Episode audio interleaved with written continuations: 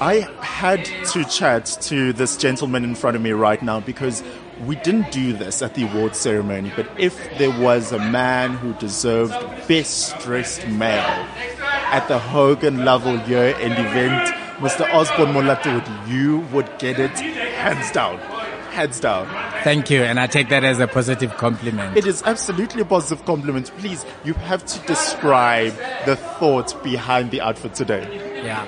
So one of the things that I do is um, I take functions very seriously.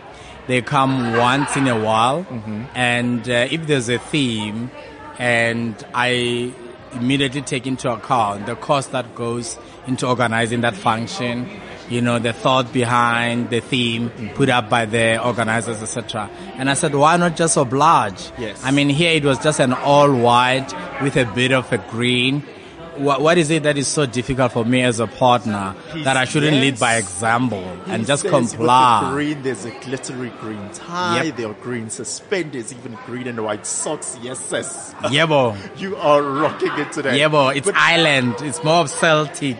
But I, kind I, of, yeah. I see as well why you're a partner. Your brain works in a different way. Already you were saying, okay, what does the event cost? What are we doing? What's my impression? What's the team going to be like?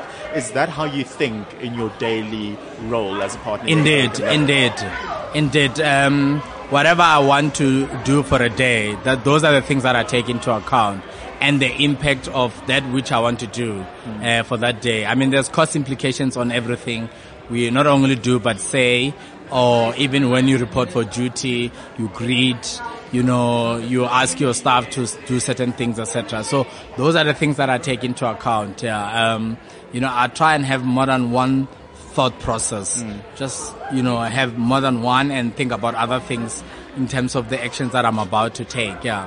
What do you love most about working at Hogan Lovells? I think it's the exposure to bigger clients, corporate clients, um, you know, the leverage that we have as team members, you know, the, the fact that you are able to penetrate a particular client in a particular sector, say health, pharmaceutical, automotive, uh, energy, you name it. That's the advantage that we have, and that's what I enjoy most. Instead of me just having to have a, a bit of a headache to say, where do I start?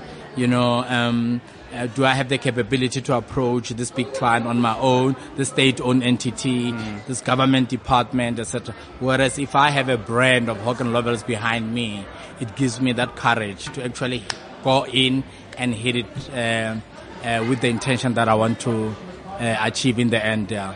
And talking about that intention, what is your intention for 2019?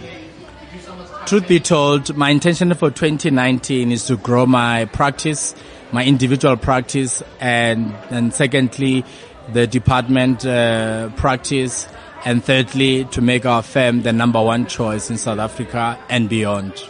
No easy task, but you are the man to make it happen.